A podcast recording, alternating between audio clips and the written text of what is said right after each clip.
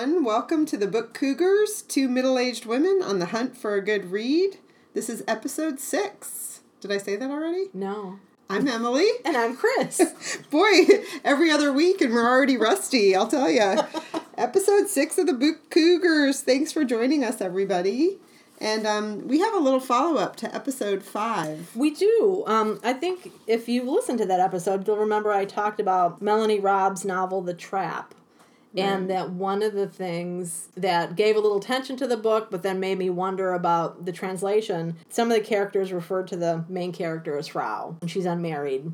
And Fraulein used to be what an unmarried woman was referred to.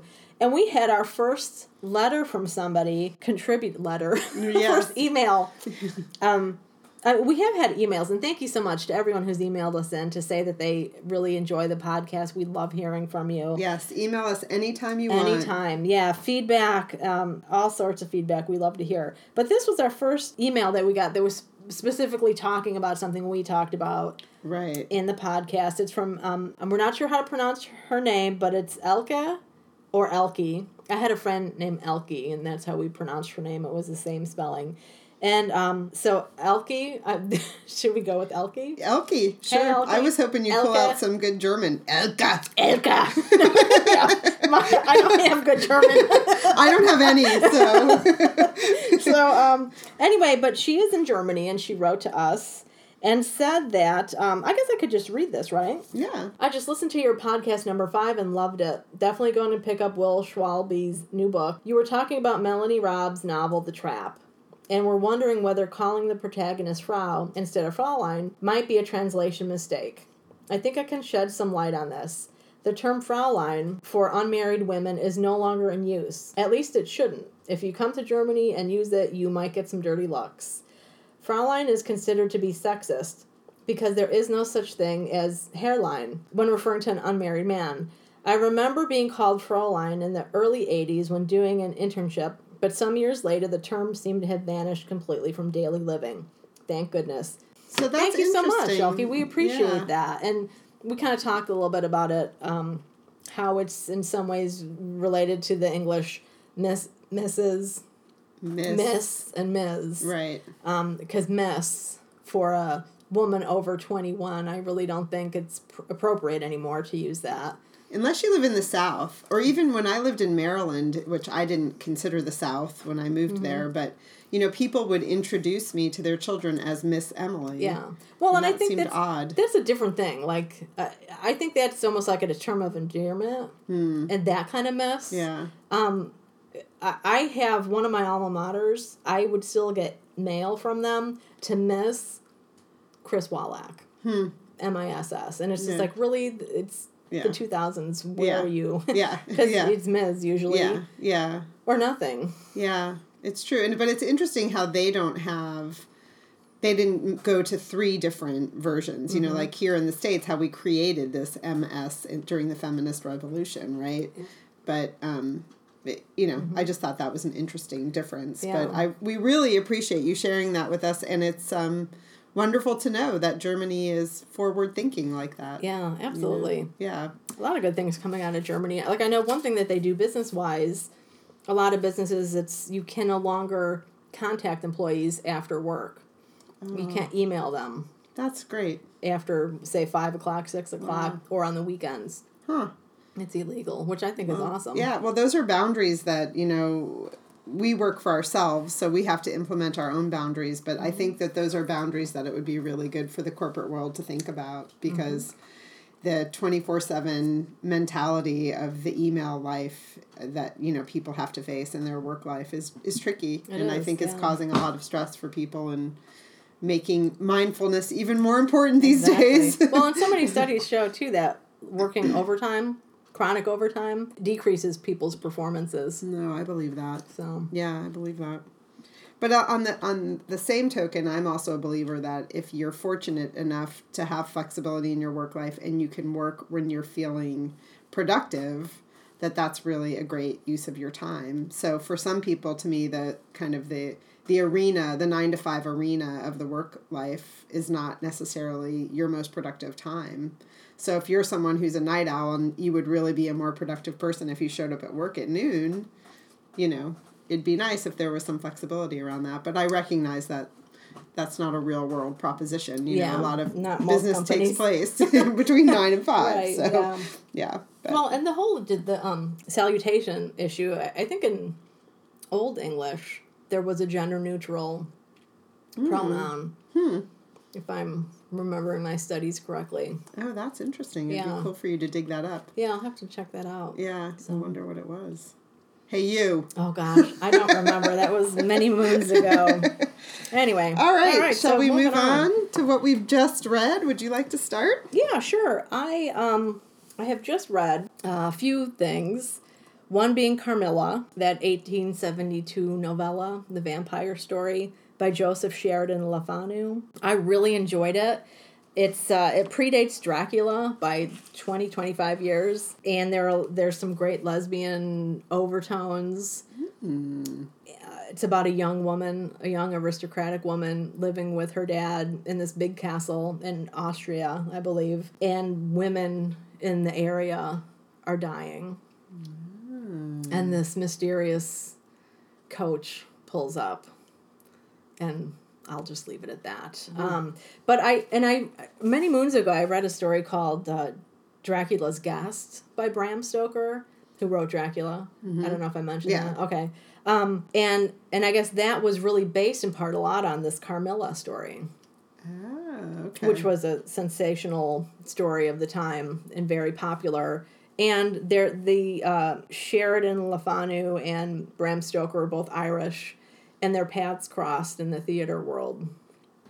I know that much, but I do want to read more about the author and and Carmilla and its influence. Um, it was a story that it might be the first one that places the vampire as an aristocrat when traditionally in folklore, I don't think they were. I'm not really sure about that, but like, oh, you know what? Let me talk about. Well, I'm gonna jump the gun. I will. I'll talk about that book later. Okay. Remind me. Okay, I will. I Okay, will. so- so was it scary? You know what? I no, uh, no, be, only because like I've read so much of the vampire stuff. You're hardened to the scary Yeah. parts. Yeah. you know, and it was I was just interested in it because I I love van I love my vampires to be mean and nasty. I should put that up there front. So I haven't read all of the more popular vampire stuff that's out there now. So I was looking to read some earlier vampire novels before the vampires got handsome and lived in Manhattan and stuff. Uh, so it wasn't scary in that sense. You know what I should say? There were some scary parts, yes. Okay. You know, but like I'm so aware of the different vampire conventions and stuff. So I'm when I'm reading a vampire story, I'm I'm paying attention like, oh, that's different. Oh, that's a new thing in the vampire Right. Yeah. world or or you know, the worlds that are created around vampires, put it that way. So So it doesn't scare you that, you know, people are getting their blood sucked and dying and things like that. That doesn't bother you. No, it doesn't. Good uh, the the book that I read too, this um, it, it's available in a lot of different editions. Uh, Carmilla is the one I read was a critical edition, and in the from Syracuse University Press's Irish Studies series. Because again, he was an Irish writer. Right. But one of the essays in here talks about how it's very much a Irish story Okay. and and making connections to the British and the British sucking the blood of Ireland and yeah, Wow. really intense. Cool. Yeah, Wow. I don't really I don't think about that kind of interpretation at all. Uh, So Yeah. anyway. I mean, if I think about vampire stories historically, I'm interested in like you know Ivan the Impaler, and the infidels coming through, and I'm just gonna stop talking now. Yeah. I don't know about any of that stuff, so you go, girl. well, I should say one thing I like is that in, in Dracula, uh, Vlad the Impaler was uh, a Wallachian. I'm not sure how you pronounce that, but it's W A L L A C H I E N I A N, Wallachian. And my last name is Wallach. Yeah, I was so I was like, say. hmm, maybe I'm related because my family comes from like Eastern Germany, Poland. So Well, and thus your your in, in, interest and infatuation with the old scary vampire totally, types, yeah. right? hmm I love. Can I? You know, we talked about one of your the book that kind of was really in, instrumental in your reading life, Mm-hmm. and Dracula for me was the book that made me what I call a self-selecting reader. Mm. Because up until the time I'd read Dracula, I read stuff. My parents would bring books. I'd go to the library with my mom. Friends would loan me, you know, books. Are you there, God? It's me, Margaret, and you know those kinds Mm-hmm. of books. But I remember one day in school getting the Scholastic catalog. Oh, I loved the Yeah. Scholastic catalog. I can still remember having those in my hands. Yeah. And I remember sitting there and the teacher gave us time to look through them and I, I flipped it open and there was a picture of Dracula, Bela Lugosi, who I think is the best Dracula ever. And I was like in my head, because it was quiet time, but in my head I was like, no way, they made a book out of Dracula? my first thought. So I remember going home and asking my parents if I could get it. And they're like, oh, yeah, of course, get as many as you want. Yeah. Because they were big readers and wanted to support me reading so I read it and I felt like I took the whole summer to read it, but I mm. loved it. I loved every minute of reading that book. And then mm. that led me to asking at the bookstore the next time I was there, are there any other books like Dracula? And the, the hmm. bookseller took me over to the horror section and pointed out Stephen King and maybe even hmm. put Salem's Lot in my hand. I don't really remember, but that then made me really start looking for books that I wanted to read rather than books that just kind of crossed my path. Right. That's cool. And Yeah. that assuages, assuages, I never know how to say that word, my guilt from our last recording when I didn't ask you that question Oh. in return. it's like, huh, I wonder what Chris is. I thought of that as I listened to the episode later, you know. But, and then I've also felt tremendous guilt at choosing a book, you know, you? because Yeah. I was laying in bed the other night and I was like, what about James and the Giant Peach by Roald Dahl? That changed your life, you know. I mean, there's Yeah. endless books that I feel like you know in in my it, it, when I read them for some reason in my youth, it changed how I looked at reading or how I treated reading in my life. Absolutely. So- And I think you know some people. We've had that conversation about favorite authors. Like you have a hard time choosing one, and I Mm-hmm. Have no problem saying Willa Cather Yeah. does it for me. Like I love her. Um, and I think some people they just see things differently. They have different relationships with things, and I think that's a kind way of saying some of us have commitment issues, Chris. Maybe there's a reason I'm single. I don't know. I totally was not going there. Um, That's okay. I did it for you. I guess I'm a little bit of a fangirl. I don't know. Maybe that's it with the the whole Willa Cather thing Yeah. and well, Dracula. I don't know. Yeah. Yeah, I just I there's I couldn't I don't I mean maybe if someone were holding a gun to my head and said choose your favorite author, I'm sure I could come up with somebody, but there's no guarantee I would have had the same answer the next week. Right, You know, I guess that's kind of how I feel about And that's it. awesome. Very good. Totally cool. So that was my first read. Carmilla, Joseph Sheridan Le Fanu, 1872. Perfect. Well, I finished reading Bad Feminist by Roxane Mm-hmm. Gay, which I know we have talked about, I think, three episodes in a row, but hey, she's worth it. Totally. Um, it, this was a five star read for me. I loved it. Um, I finished it over this last weekend, which was the inauguration weekend. So for me, it was the perfect antidote to be reading. Um, I was reading it, and in between, you know, getting on Facebook and watching the pictures of people marching, and you and I at one point had planned to go down to DC and Yeah. um, do the march, and then combine it with some visits to bookstores, and then for various reasons we weren't able to go. But I do want to publicly, as public as this podcast is, thank the people who did march. Absolutely. Um, really, I think it was a fantastic weekend, and um, we have some work to do in this country, and I think do. it was a good kickoff for that. It was. It was. It gave me hope Yeah, seeing women and men marching all over the country and Yeah. all over the world. yeah. It really fed my soul. Some Yeah. good stuff. Me too. And there were some great signs that were Yes. posted. You know, one of my favorites was, um, "This is so bad, even the introverts are out." Yes. which probably would have been my sign, but. Um, but one of the one of I have only one complaint about Bad Feminist, and that was you know just to remind people this is a book of her essays, and um, sometimes when you read a book of essays, you'll in the back or in the front they'll tell you where the different essays were published because many of these had been published prior to the you know being printed in this book Mm-hmm. and i feel like had they done that it would have given a little bit of context for some of them which which could have been helpful not that i didn't enjoy them but sometimes i was just like i wonder why she's writing about this Mm-hmm. you know and um, so some of them I just started to look up because I was curious. And, you know, she was the editorial, es- or no, the essay, the editor for the essays on the Rumpus. Okay. And so many of them had been published um, in the on the Rumpus, and she also wrote a lot about movies and you know her reaction to various movies like The Help and you know um, Fruitvale Station and stuff like that. So many of the essays had to do with that, and so I think that's where they came from.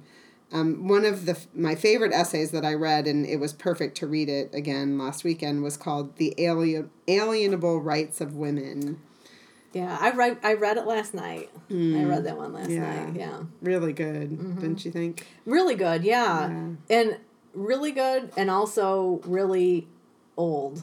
Yeah, You know, when you think about our current president signing legislation to ban Yeah. abortion just the other day and it's just like, oh, I Well, that's the first thing I did was look at the date of when she wrote it because I looked that one up and it had been published in the Rumpus and um, I put it on our Facebook page, the Book Cougars Facebook page, and I will also put a link to it in our show notes. I highly encourage that you go read it.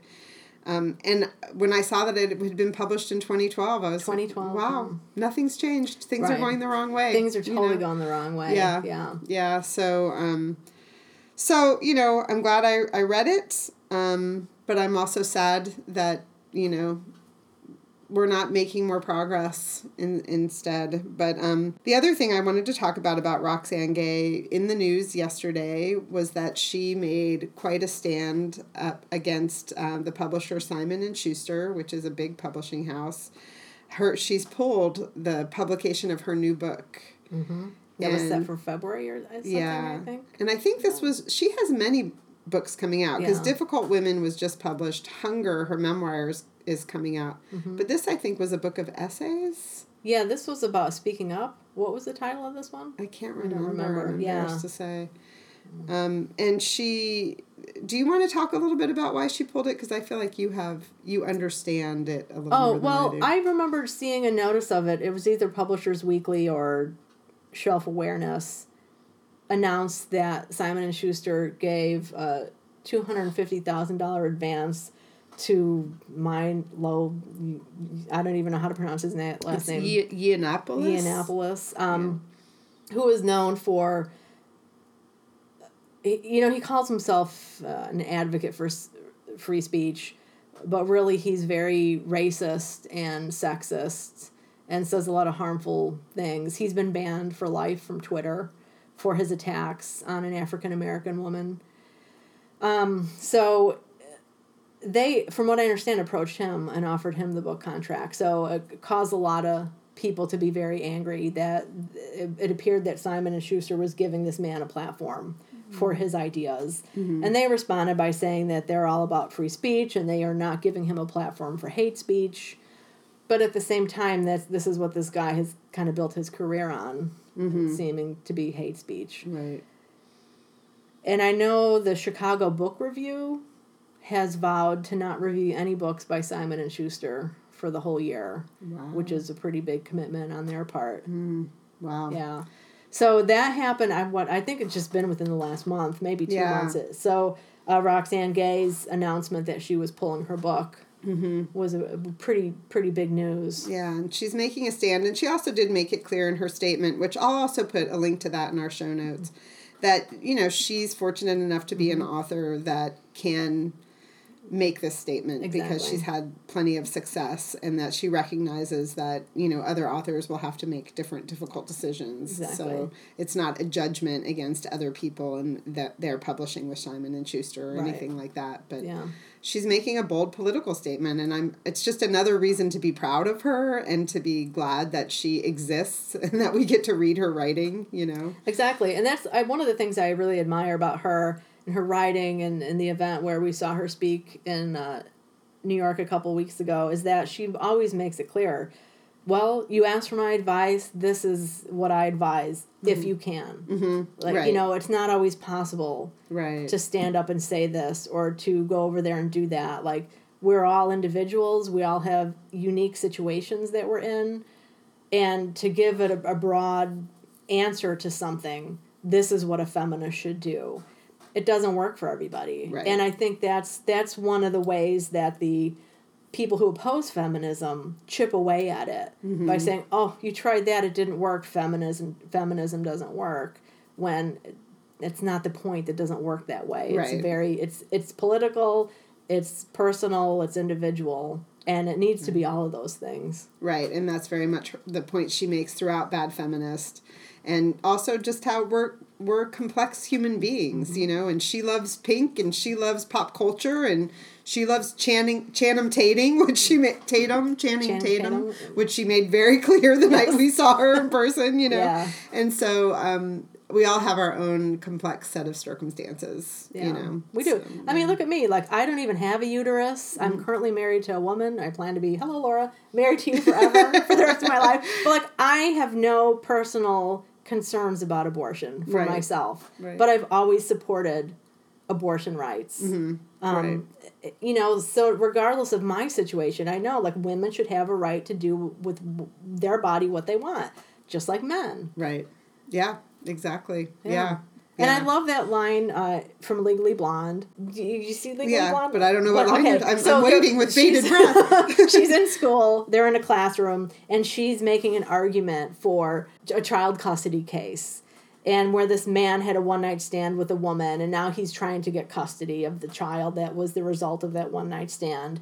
And Elle Woods, who, if you don't know Elle Woods, go watch Legally, Legally Blonde. It's a great movie she's making an argument saying uh, her final argument being that why this child? Why now? When the man had a history of one night stands. And she makes a point that every masturbatory emission could be termed reckless abandonment.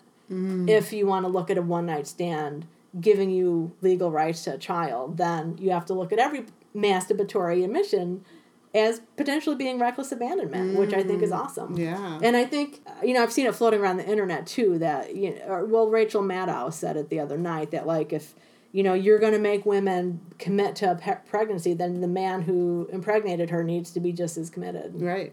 To being a father. Yeah. Yeah. No, it's true. Yeah. It's true. And we could talk about this subject t- forever, could, but um, yes, Bad Feminist, Roxane Gay. I highly Yeah. recommend it. The next book I read was a novel called South Haven, and it's by a man named Hirsh Sawhney. I'm not sure if I'm pronouncing his name correctly.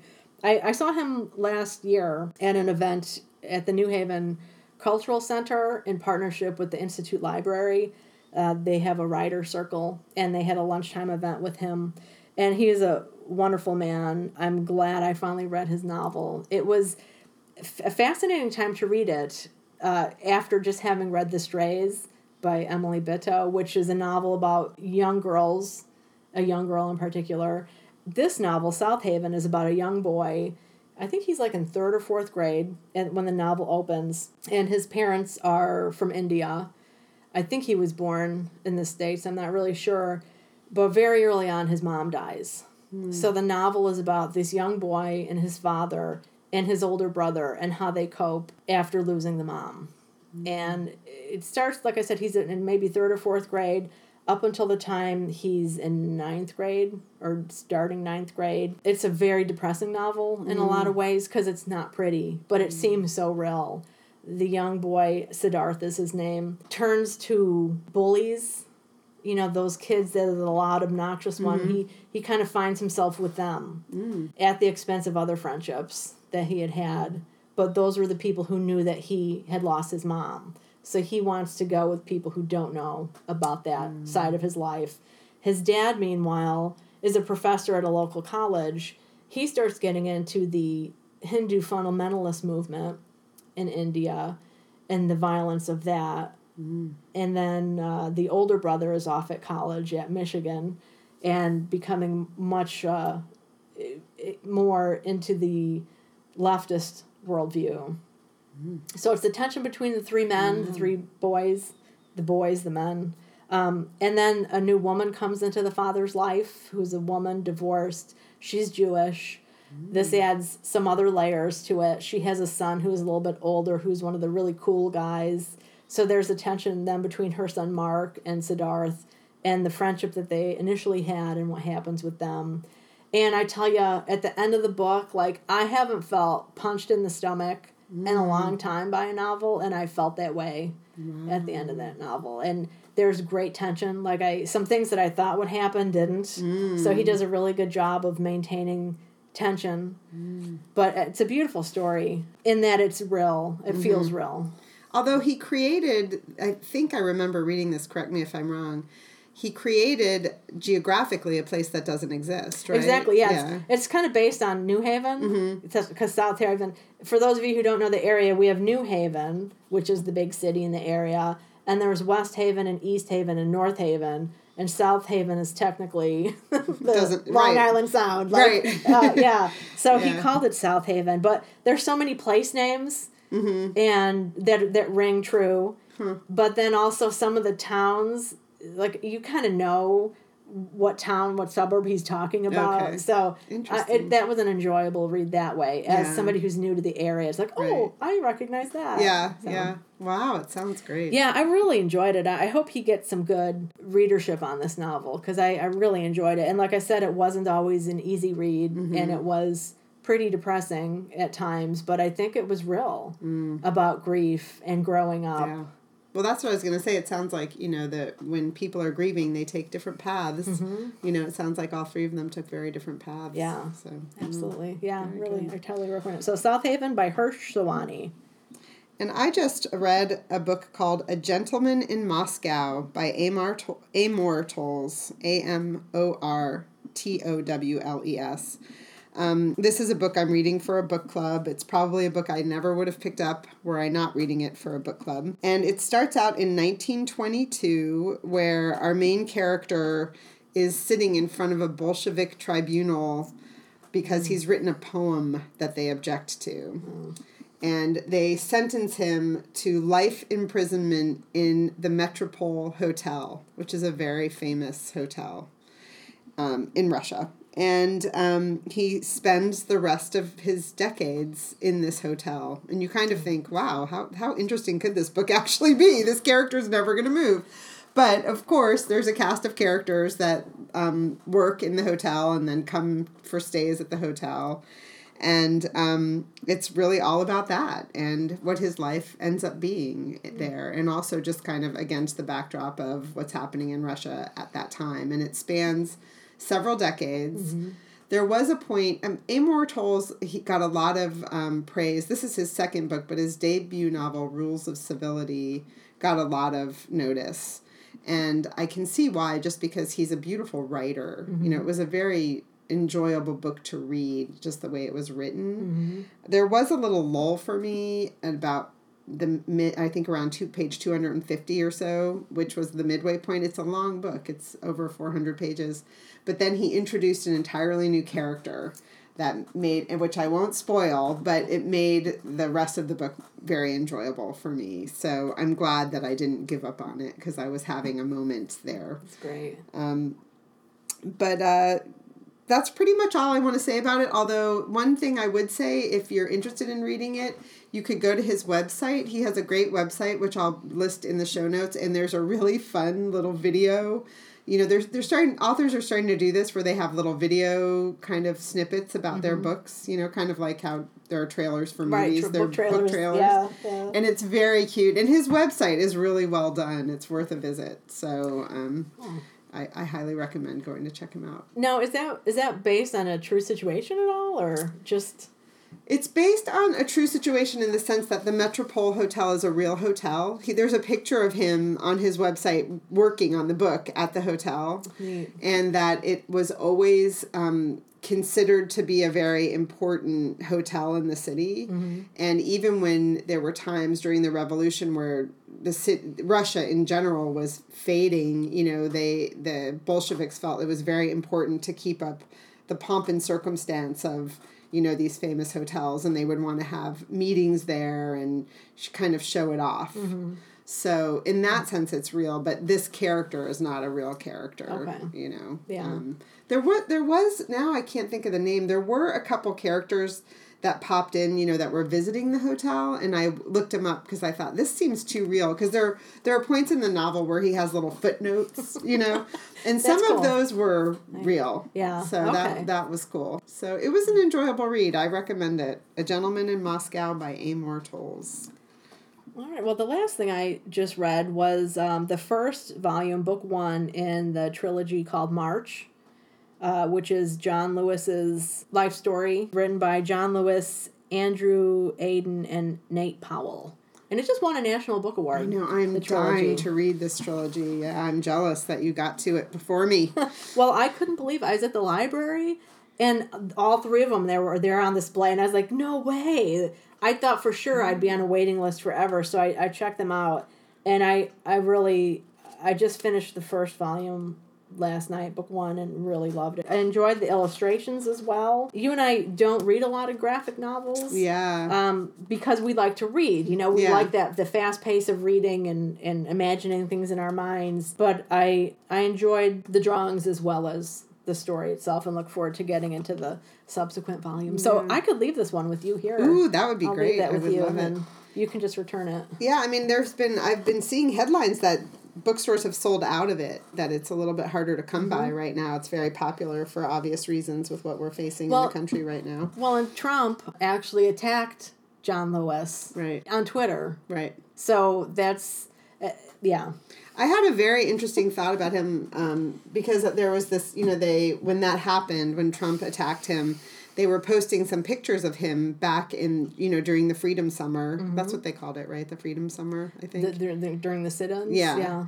And um, there's pictures of him, you know, being beaten by the KKK, a KKK member, and then also just standing in the front with guns poised at him, you know. And I thought, what an interesting life this man has had, and what he's such a powerful, well spoken person. And here he is in his 70s, you know, facing it again with such um he just he's he's just a mannered smart person you know and i have a lot of respect for him. And i grew up um, with the niece of michael schwerner who's one of the three men who were murdered down in mississippi during that summer and so Martin Luther King, the celebration of Martin Luther King Day was always a very emotional time for her. And when I was a kid, I, I mean, I have vivid memories of not quite understanding, you know, why she was so upset. And, um, you know, there are people who, people whose lives were changed forever from that summer because of the generations to come who were affected by it, you know Yeah. and John Lewis uh, had such a huge part to play in that and has not given up you know i mean he's been in it all these years Yeah. you know Well, in, in this story, it, it talks about his early boyhood, and uh, it, the first book ends with the the sit-ins in Nashville, where Hmm. where he did, uh, and it talks about the training that they went through, the nonviolent trainings. And unfortunately, I can't think of the guy's name who did the trainings for them, but he's still training people Hmm. in nonviolent philosophy and practice, they would get together and one person would be the antagonist and the other person would sit there and try and not to respond. Mm. And they would scream at each other and yell at each other, call each other's names, spit on each other, throw crap on each other. Mm-hmm. And some people couldn't handle that, but that was the point is to see, can you take this? Right. Can you be one of those people sitting at a food counter right with that kind of hatred mm-hmm. aimed at you and things being thrown at you. And I thought that was really intense. yeah yeah Yeah. Wow. To depict that. So, uh, and, and it starts too, it's uh, Barack Obama's inauguration. So it's kind of present time and it goes back okay in, in time. okay The Oh, setup is that there's a woman who comes with her two young sons to meet Lewis. So you have that present day and then going back in time, kind of telling the boys the story. oh, okay he's telling a story Yeah. got it Yeah, yeah so- that's great yeah. all right And are, are we on to? I, I you have one more book. Okay. I just finished it this morning. It's called Today Will Be Different by Maria Semple. Some of you might recognize her name. She's the author of the book Where'd You Go, Bernadette, which Hmm. was kind of all the rage a few years ago, Mm-hmm. I think. And I think maybe has been optioned as a movie. Um, I have to admit, I enjoyed Where'd You Go, Bernadette a little bit more. She's a TV writer, Maria Semple, and so her books have kind of a familiar style. You know, you almost feel like you're on the set of a sitcom when you're reading them. Mm-hmm. There's a lot of dialogue. Um, and this one, this one, I enjoyed it. I sped through it really quickly. I think I read it in a day and a half or something. But um, it was not as good as Where'd You Go, Bernadette? Okay. But I still, there were many laughs out loud. I mean, she's a very irreverent and funny, and it's a family drama where her husband disappears. Her very um, staid, very um, dependable husband goes missing. Oh my. And so she and her son go looking for him and it's kind of a comedy of errors to get there but um, so that's really all i'll say about it. It was a three star read for me so i wouldn't not recommend it but mm-hmm. if you've never read maria semple i would definitely start with where'd you go bernadette. So but the book that i'm talking about is today will be different by maria semple we move on to currently reading? Yes. So currently reading, I'm in the midst, as I said earlier, the uh, March trilogy. Right. Um, and I'm also, as I mentioned, reading Bad Feminist as well. Very glacially, I'm going through that. Um, I found that it was really hard for me with the anxiety and anger I'm feeling over things that have transpired since the inauguration. It made it kind of hard to read, and I actually tried to read a really light, fun, cozy mystery, and it just made me mad because mm. I thought I mm. just can't mm. get into the humor, humor, cutesy kind of stuff right now, which is why I picked up March. Yeah. And wow, that it was so inspirational and motivating and it's like yes we can do this mm-hmm. so that was mm-hmm. really good then the other thing I, I started listening to a new audio book it's uh, the title is something in the blood the untold story of bram stoker by david j. Skal i'm listening to that on audio. So it's, this is a nonfiction? It's a nonfiction. It's a biography. Okay. And i saw it when we were up at northshire bookstore was the first time i saw it on display. It's a new book out in hardcover or audio and I love Bram Stoker. And I tried to read a different biography of him years ago, and I just thought, wow, this is somebody who really hates Bram Stoker. Oh, just, interesting. I just couldn't get into it. And it was a little too psychoanalytical or something mm. for me. This one seems to be much more along the lines of a traditional biography of an author, like really trying to look at the person's life and their writing. It's also been nominated for an Edgar Award mm. in the nonfiction category as has Ruth Franklin's Shirley Jackson biography. That's also mm. been nominated for a. Do you want to tell people what the Edgar Awards Edgar, are? Sure. Edgar Award, it's an award that's uh, given through the Mystery Writers of America organization. And so every year they have different categories for best novel, best first novel, best paperback original, best nonfiction. They have awards for short fiction and for I believe for movie scripts and TV scripts as well and things like mm. that. So it's it's a big deal yeah. to be nominated. Yeah. It's an honor to be nominated and then to win. And uh, you can go to Mystery Writers of America website and they have all the past winners. And I think they even have the nominees as well as the winner highlighted. Oh, so cool. yeah, if you're looking yeah. for good mysteries or good nonfiction about mystery and true crime and whatnot, that's a good resource. Right. So I just started listening to that and one thing that you were talking about when you're talking about the novel of the guy who lived in the hotel. Yeah. Um, this is a fascinating thing. Bram Stoker is Irish or was Irish and from Dublin. And the house that he lived in as a really young baby child ended up having this weird connection with the Soviet takeover of Russia. And the jewels from the Romanovs actually were stored in that house because they I don't remember now if it was the Bolsheviks or who got a loan from Ireland. And to partially pay for that loan, they gave these jewels as collateral or something like that. So for decades, those jewels were held in that house. Oh, which I thought wild. that's kind of a weird thing. Yeah. Interesting yeah. connection. So, huh. yeah. Wow, very yeah, cool. so I'm enjoying it so far, and I just started it listening to it on audio again. That's Something in the Blood The Untold Story of Bram Stoker by David J. Skal.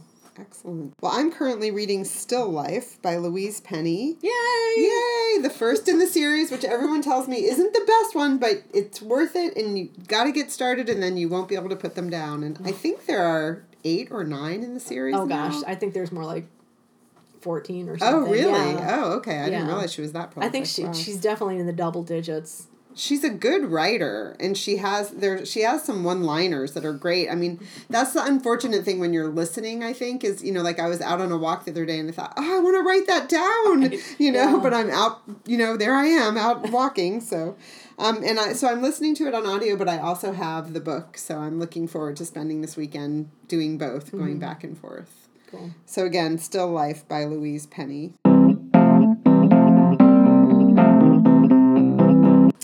So next up are our Biblio adventures that we've been on recently. Yes. Mine You are, go first? Sure, mine are all movie related. All right. I haven't gotten far. well, one I saw in the theater, the other I watched at home, and they're all ironically they're um, all based on Alice Munro short stories. Oh, cool. And for those of you who don't know Alice Munro, she's a very prolific short story writer. She won the Nobel Peace Prize for Literature in 2013. And she's just a master short story writer. I've only read one of her books of short stories, but they're very good. She's she has a way of which I think to be a master short story writer you need to be of being very succinct, not using many words to describe things, but yet describing them so well, you know. Yeah, that you're sucked into the world Yeah. immediately. And she's also she's pretty dark and her her um and stark. Like I think of her writing as kind of stark. Um so one of our listeners actually Tony on Facebook told me about the movie Hate Ship Love Ship and um, the, directed by Li- Liza Johnson and um, I watched it streaming on Netflix and it stars Kirsten Wiig and Guy Pearce. Actually, I think it's Kristen Wiig. Sorry, not Kirsten. Kristen Wiig and Guy Pearce and Nick Nolte. And it's based on the title story of her 2001 collection called Hateship, Friendship, Courtship, Loveship, Marriage Yeah. and um, I really enjoyed it. And it's you know Kristen Wiig is of SNL fame, so she's very much a comic actress, but this is a very serious part, and it's um, it's sad. Um, there's there's definitely sadness, but then it also has to do with um, falling in love and getting married and how people's lives change, go from you know being a certain way to another way. So I really enjoyed it, and it also it was interesting because having only read one Alice Munro story, I'm like, ah, I feel it. I feel Yeah. my Alice Munro here, you know. Yeah. And then the other one was a movie I saw in the theater um, in New York. I went back after we had been there. I went back that weekend and um, saw Julieta by Pedro Pedro Almodovar. Um, it's based on three stories from Alice Munro's book Runaway, and the stories are called Chance, Soon, and Silence. And for any of you who haven't seen Pedro Almodovar, his movies are visually stunning. You know, you'll be watching it and there's this scene, and then they'll just be like, this woman will walk in in a red dress, and it's just like, just visually, they're just kind of sumptuous. I mm. love them. And this movie takes place in Spain, so it's also kind of a love story to that setting. And Pedro Almodovar was raised by women and he loves women. So his films are very women centric and he's not afraid to have lots of emotion and crying and, you know, real feelings in his movies. So um, this is a, a mother daughter. It's a, a movie about mothers and daughters, and um, I really enjoyed it. I highly recommend it, and it's still in the theaters now. Julieta, Julieta. yeah. Oh. So those were my only two adventures. What about you? Well, I went. I I had an adventure with uh, my friend Jennifer. We went to the Book Barn in Niantic. It's a great place. The Book Barn. It has four locations full of books. It's unbelievable. Yeah, it's really amazing. And uh, their latest location, it's the fourth one. Actually, they call it four and three quarters. Is uh, it's dedicated to literature, and they have a great like literary criticism and, and other categories in there too. So we stopped there. My mission was to find James Baldwin's Giovanni's Room. Mm. So we went to that location, and then we went to the main barn location where they do have a separate literature building, and I did not find the novel there, but I found some other treats. And then on the way home, we stopped at RJ Julia to get Giovanni's Room. And then I also wanted to get Hidden Figures for Laura. She wanted to read it because she saw the movie and loved it. And I have yet to see it, but I look forward to seeing it. Yeah, I would like to see that. So we uh, should do that. We should go see it. totally. I'd Yeah, love to do that. would Yeah, I, it. I, like Yeah. I like matinees. Yeah, me too. They're awesome. Me too. It's a nice break in the day. Um, Yeah. but also I didn't get Giovanni's Room yet, so I'm still on a hunt to get that Mm. Because it's one of the classics I wanted to read this year. And then the other, uh, well, I don't know. I don't know if there's a liter- There's really not a literary connection, but I saw a show up in uh, West Hartford called Title of Show, which was a, an interesting musical about two guys writing a musical in the 90s and the whole premise is that they're writing the musical and the musical is showing them writing the musical so it's two guys they're two women friends so it's a four person show also there was a keyboardist so technically five people on stage so it was a it was a lot of fun and i enjoyed it what can i say yeah Great. so those are my biblio adventures Awesome. I forgot to tell you, I had um, also when I went to New York, the reason I went back to New York is my aunt and her friends in tw 2008, they started this thing called the recession swap. Where they get together in this one bedroom apartment with um, one of my aunt's really good friends, and she brings in these racks, and people bring clothes and shoes and accessories and stuff to swap. Oh, that's you know? awesome. And so I was invited last year but couldn't go, but this year I was able to go and it was really fun. I had so much fun. And it's just a bunch of women crammed into this apartment, getting down into their skivvies, you know, and trying stuff on and, you know, getting rid of some of your stuff that's, you know, been languishing in your closet that, you know, what good does it do you there? And someone else is going to enjoy it and getting new things. And, so the, the party was over and I, w- I stayed um, with my aunt and um, her friend and her friend's daughter and we were cleaning up and we were in the kitchen doing dishes. And marcy says to me oh emily there was a really famous author here today. I should have introduced you to her. And i was like what? And she said yeah sheri fink was here. You know her right? She wrote that book five days at memorial. And i was like Oh my God! Like Pulitzer Prize winning Sheri Fink, you know? Oh my God. And I said, it's probably really good that you didn't introduce me because I would have completely fangirled on her, you know? But there was a point where she and I were, you know, getting dressed and she's putting on, she put on this really beautiful shirt. She's this tiny little beautiful thing. And I was like, oh, that shirt looks really good on you. So, so I got to say something nice to Sheri Fink, unbeknownst to me, you That's- know, but that's a great story. but it also reminded me of that book, which I really want to read. It's about um, doctors in a hospital uh, after Hurricane Katrina, and kind of that the you know the after effects of that. And um, I they told me that she recently went back because I think wasn't it just the ten year anniversary of Katrina? I think. Maybe. Yeah, and she went back, and I, I don't know if she's going to write another book or if she was just it was just a follow up, and maybe there, there's an article in the works or uh-huh. something. But cool. so that was kind of a funny yeah. literary moment. I didn't read that book, but I've, I've heard some NPR interviews with her. And yeah, I'd really really like to read it. It yeah. sounded really good, and of course, it got good good press. So I can't imagine that. I mean, I've worked in two hospitals in my day, and I can't imagine something like that happening and, Yeah. and what you do. Yeah. Because I, I worked in an open heart surgery ward, and Mm. what do you do when you lose everything? I mean, I know there's generators, but yeah. yeah. Boy, Chris, every time I see you, I learn something new about you. Who knew? yeah, I've used to work in open heart surgeries. Well, I could tell you a story. One of the, the most amazing things I ever experienced was uh, there was a patient there who had open heart surgery, standard open heart surgery, nothing, you know, she's in great health. Uh, but she got a chest infection. So they opened her up again, cleaned it out, closed her back up. The infection came back.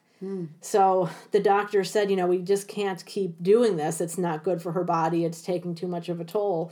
So they actually pu- induced her into a coma and kept her chest cavity open Yeah.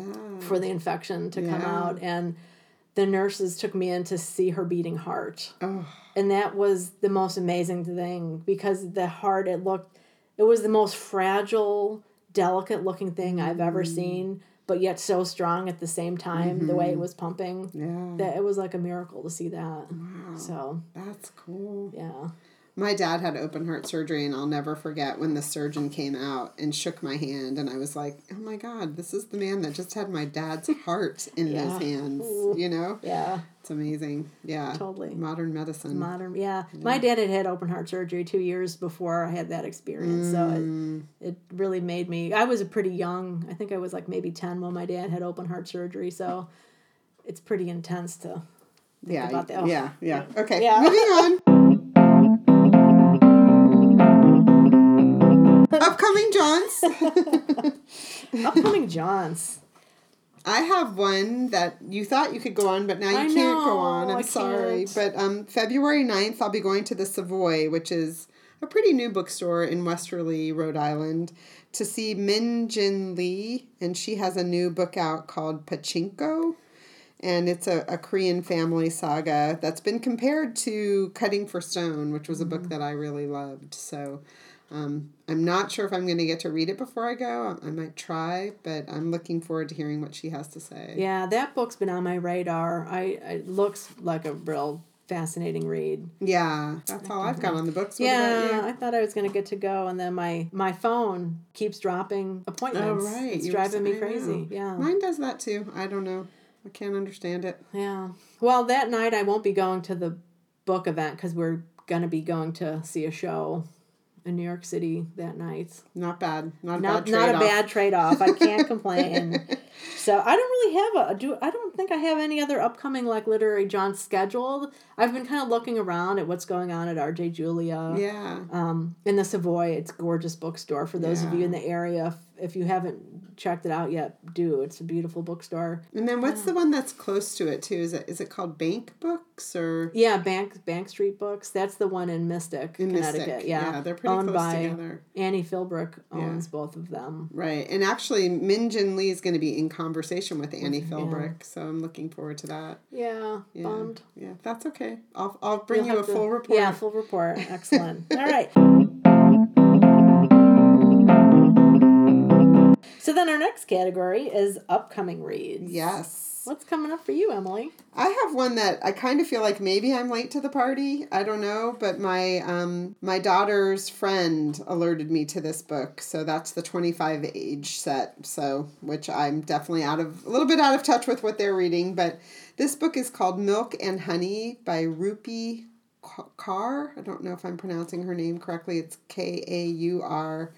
Um, she she has a TED talk that I watched recently. She's a spoken word poet, and this book is um, it's it's kind of a um, a book of of grief and loss. She was sexually assaulted, and so I'm I think this is kind of her um, search for healing, and so it's divided into four sections called the hurting, the loving, the breaking, and the healing and it's um, written in verse and she also um, has a lot of pictures in it so i'm really looking forward to starting it this Yeah. weekend although it sounds like it's going to be maybe a hard read but maybe with some uplifting parts to it as well Nice line drawings in there. I yeah like those, it's really yeah. beautiful and i have to tell you that i put this on request at the library probably three months ago Wow. so i'm really excited that it came in um, yeah And then the other book that's on my uh, nightstand is Cruel, Beautiful World by Carolyn Leavitt.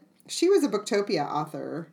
And um, I, I can't remember the book I read of hers, but I really liked it. She's pretty prolific. She has several books out. And um, when I was looking at just doing a little brief read about this, I noticed that she's going to be at the Newburyport Literary Festival in April, Oh, cool. which I'm hoping to put on my calendar. Nice. So maybe I'll get to see her then. So those are my two upcoming reads. What about you? Well, I have The English Patient Oh, yes. that I'll be reading for our upcoming I need to get joint back to discussion. that. Yeah. And then Macbeth, which, Ah. which I've been kind of putting off, but um, I will be picking that up. I think after I finish March, Mm-hmm. I'll probably start both of them. okay, this is a I'm gonna show my um my lack of knowledge here. Macbeth would be a play. A play by correct? Shakespeare, yeah. Okay. Well, I Yeah. knew it was by Shakespeare, but it's so it's not that they've it hasn't been made into a book of sorts. It's like you're yeah, gonna read we're the reading actual the play. actual play. Yeah, Wow, actual okay. play. I'll probably watch an adaptation of Yeah, it too. yeah. I chose this one. This is one that my friend John and I are reading for our master, our literary master's calendar read along. Uh, but I chose it because it involves murder, and we're both into crime fiction. Right. So I thought it would be a good fit. Fun. I mean, there's so much, a lot of murders in Shakespeare. So, Yeah. but I thought Macbeth would be a good one. now. Have you read plays before? I well, I had a Shakespeare seminar in college, Okay, so I so read. have. I've read yeah tons of his. So you know how to wade through. Yeah, Yeah. It's it's like um, it- once you start and you just kind of keep going and Mm-hmm. just let yourself stumble through it and not really understand what's going on, you eventually get the pacing and everything. Mm-hmm. It's what I tell people like if they're trying to read Chaucer, Mm-hmm. um, or something poems in general or plays poems. I think a lot of people they're so much they're more used to reading narrative. So to stop and read poetry or plays, it's just a different way of reading, and you just need to give yourself a break and let yourself get into the flow, and then maybe go back and reread the beginning part, and you'll be mm. amazed at how much then you can pick up hmm. from what you didn't really grasp in the beginning. Very. They're good. not my favorite form of reading to do, mm-hmm. reading plays. Mm-hmm. It seems like it just would be a little bit more work. That's how I feel Yeah. about it, but I don't know if that's Yeah. true or not. I think it is. For me, it is because it's not my natural go to mm-hmm. of Yeah. a nice narrative. right, right. Yeah. Uh, another book, too, I might reread is eight- 1984. I know everybody Ah. is talking about rereading it. Yeah. And I think I read it in like 1982 or 1983 when I was in high school. And I remember thinking, like, well, it's not that far off. Like, that's going to happen. Right. Um, and now here we are in 2017. And wow, look what's happening. Yeah, exactly. Yeah. oh, yeah. Yeah. Well, give us a report if you do. Yeah, I'll be we'll interested see. to know how you feel on that reread because I know I know a lot of people have been rereading it. I've been seeing that on Facebook. Mm-hmm. So yeah, Yeah. All right. very good. Another another episode under our belts, episode Yeah. six. So maybe That's we should just um, remind people about the English patient patient read along I don't know if we should because isn't that going to be done by then? by Monday. Oh yeah, right. Tuesday. We're posting this on like, really? Uh oh, I got to do some reading. no, I think we wanted people to, um, if you have any questions, if you could email us around February 1st. by February first. yeah, please. that'd be Yeah. great. Bookcougars at gmail.com. Um, no pressure. You know, Chris and I are going to talk about it regardless, but if anyone has any questions or comments they'd like to share, we'd be happy to Yeah. hear from you. Yeah, just a comment too, if Yeah. you know whatever. Yeah. And I'm going to try and watch the movie too. yeah, that's Yeah, a good maybe idea. Maybe we can get together and do that. yeah, that's a great idea. I would love to do that. Movie night. Yeah. And then um, you can also tweet at us at Book Cougars. And you can go to our website, which is bookcougars.com. I recently had a friend say, I need you to write down all the books you talked about in the last episode. Well, lo and behold, we've already done that for you and is available at our website. Under each episode, there are show notes, and we have um, all the books listed, and we have sometimes links to things we've talked about or places we've visited. So check it out. And our Facebook page is Book Cougars, so you can easily find us there too, and it's pretty active. A lot of people engaging and having conversation there. So if you're looking for some book talk, join us there. Yes, we'd love to hear from you. If you're listening to us on iTunes and would like to give us a review, we'd love to hear your feedback. And that helps other people find us as well. Absolutely. All right. Thanks, right. everybody. Bye, everybody. Happy reading. Happy reading. Wow!